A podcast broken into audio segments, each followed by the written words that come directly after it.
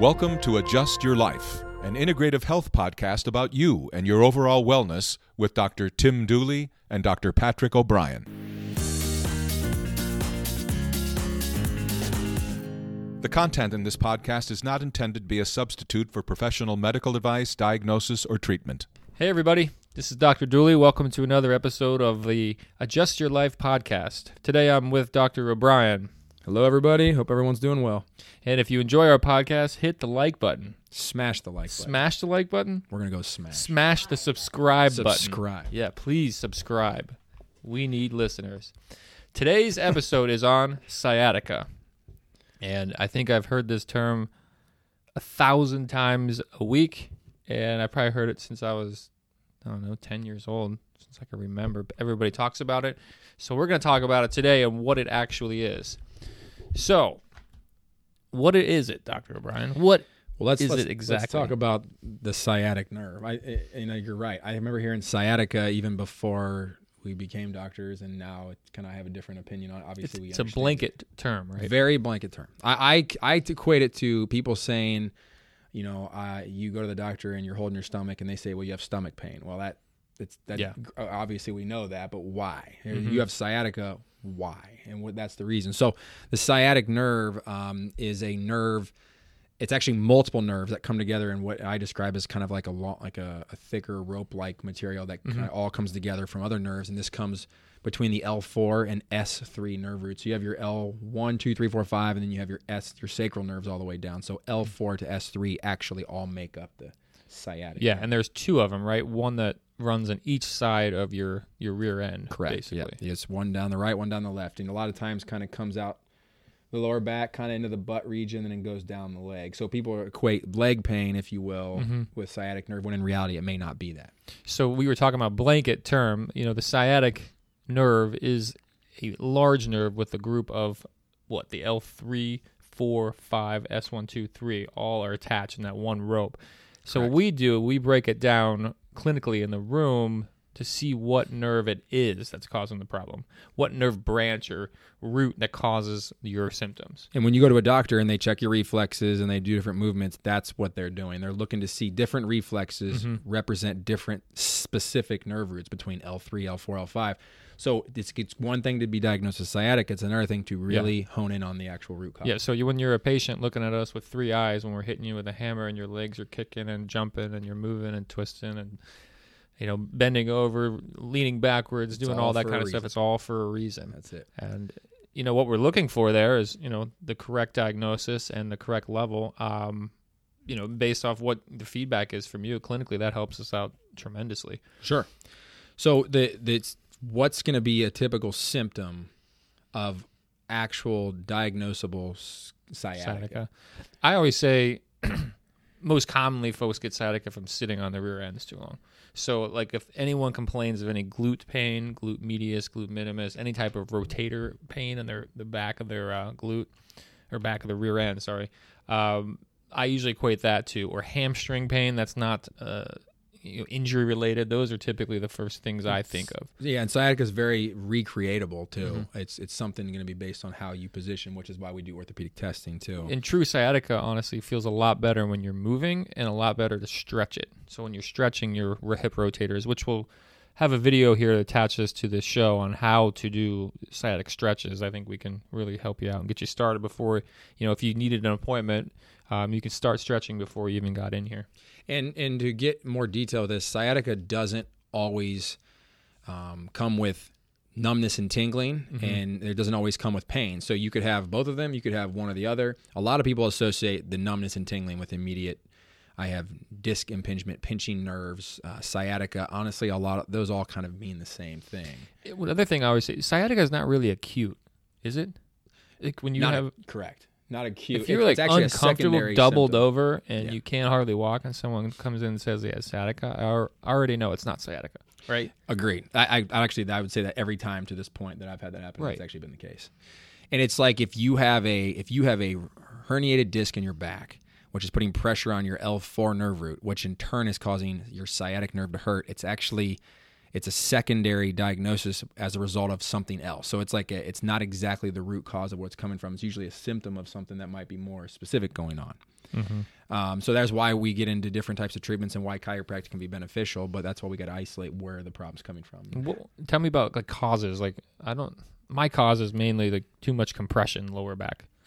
Yeah, too too much compression. Let's say my- space. in the, in the space to space that I. I use because patients really hang on to that. I use um, think about you're at your house and you have your window wide open, right? And you want to stick your whole body and head out the window to look around. That's essentially what each side of your vertebra is going to be like. It's going to have a nice open window, and you yourself sticking your head out the window is like you're like the nerve root. Mm-hmm. Well, you have plenty of room to operate and move around, no issue. Now, let's say someone comes up and bumps into me and is trying to, to, to stick their head out the window at the same time as me. That would be like a disc causing pressure on mm-hmm. that nerve, which in turn could relate to sciatic issues, sciatic pressure. Mm-hmm.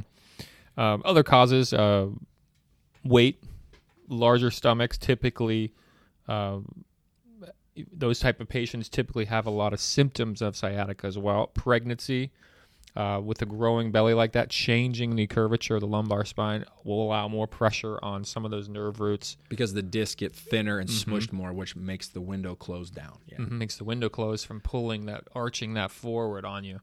Uh, that's another great cause. Uh, you know, sitting. We talked about that already. Sitting for long periods, leaning on a cheek for long periods. Heck, even sitting on your wallet, which we've discussed with school, we loads of patients. Yeah, like put your wallet in your front pocket or put it on your desk. Take it out so you're not sitting and leaning on that. Um, you know, runners often get it from tight external rotators, internal rotators of the hip. So, uh, you know, when you're tight piriformis, t- tight IT band, that can all be uh, um, associated with it as well. And that's more of acute, subacute issues, younger individuals. But then you got the other side of it where people may be, um, there's more degenerative involvement of the joints or the the discs or whatever it may be, which in turn can cause a type of sciatic pressure too. So there's a lot of causality here as far as why individual would experience this. And I, I don't know the numbers offhand, but to some degree, you know, if you look over the course of someone's lifetime, I'd say it's pretty safe. At some point, someone's going to experience something relatively um, similar to what would sciatica would be like, whether it's acute or quick. Maybe it's from a pulled muscle. I've had it certainly, but Yeah. with my history, so it's it's not uncommon by any stretch. It's extremely common actually.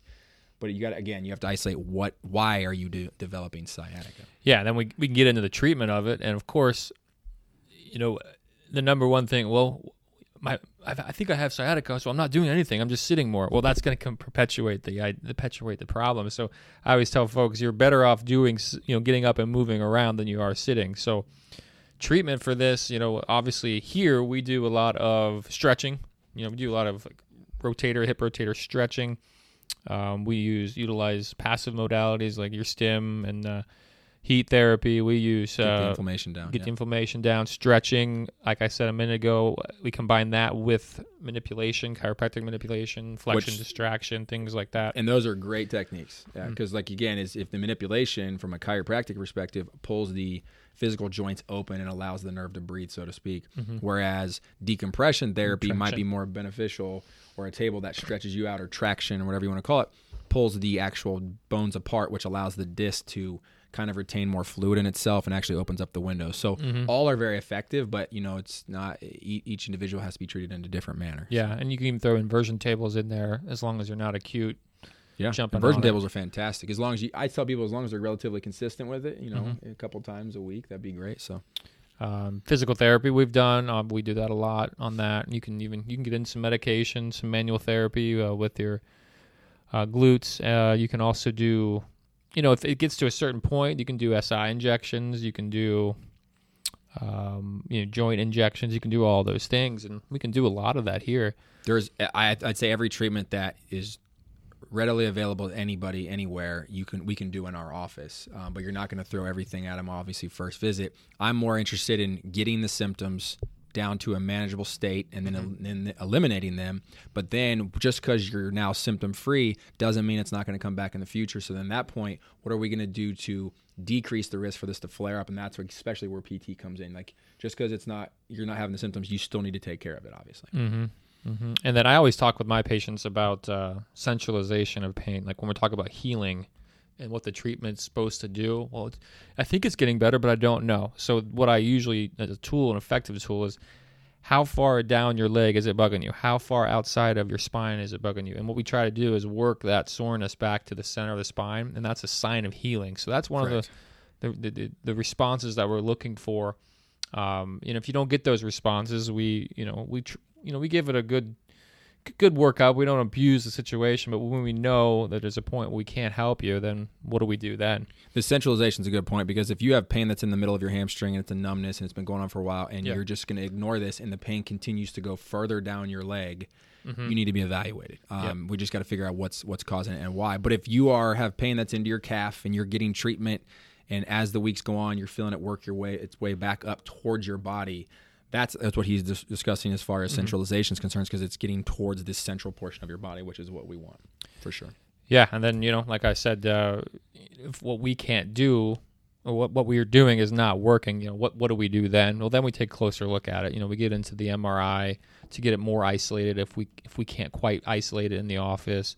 Um, you know, X-ray is available, um, and then other treatment options like you know your, your lumbar injections and things of that nature. And and I think it's important to note is when a patient comes in and I diagnose them with sciatica as a result of a some sort of issue with their back, doing an MRI serves no purpose uh, other than just confirming what the issue is. It's not going to provide a treatment. It's not going to make you any better to have an MRI. It's going to give me more clarity. But just so happens if I do an MRI or don't do an MRI, realistically, I'm still going to perform the exact same treatment regardless. So the only time where an MRI would really be warranted is if I don't know if the diagnosis is sciatica or if I've treated this individual for multiple weeks and they are not getting better.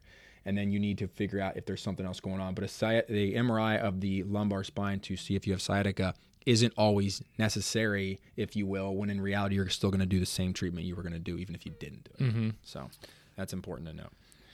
Um, what I wanted to touch on, like, we should always mention uh, red flags, like, Yeah. things that you think it might be sciatica, or you've been like dealing with it for a couple of weeks, and then you're some things are happening, like I can't explain this, and you know, symptoms in both legs would be definitely one of them. Usually, sciatica is going to affect one leg, Correct. one, leg, yeah. side, not both at the same time. Uh, bowel and bladder incontinence, things of that nature, should directly go straight to the ER. Um, you know, numbness in the genital region or the the growing areas is another um, issue that shouldn't be um, confused with sciatica at all. Uh, neurological symptoms that we kind of touched on, uh, like weaknesses and inability to lift your foot up or down, numbness. Uh, weakness is a big one. Then weakness is not generally associated with sciatica as much as a, a nerve issue. So those are things that should be dealt with immediately. Don't wait. Yeah, if the Uh, pain's worsening, if the pain's waking you up from a, from a dead sleep when you're when you're in bed, if you can't control it, if you can't recreate it, things like this, all again, all red flags. Obviously, something you want to have further evaluated. So Yeah, I think that I think we pretty much touched on everything. it's it's one thing to talk about from an from an, uh, an auditory standpoint and verbally discuss this, but it's another thing to physically show you. So from the videos he discussed, which we'll attach and show you a couple quick stretches that would benefit you, getting in front of the individual and physically putting the hands on the patient and isolating this. Uh, you spend 20 minutes with me. I think you'll walk out of here a whole new person as far as your knowledge of sciatica is concerned. Because Yeah. I'm more of a hands-on learner. I need to physically show a patient that. I think this is where a lot of patients would learn more. Right. it. And always keep in the back of your mind, sciatica is meant for conservative care.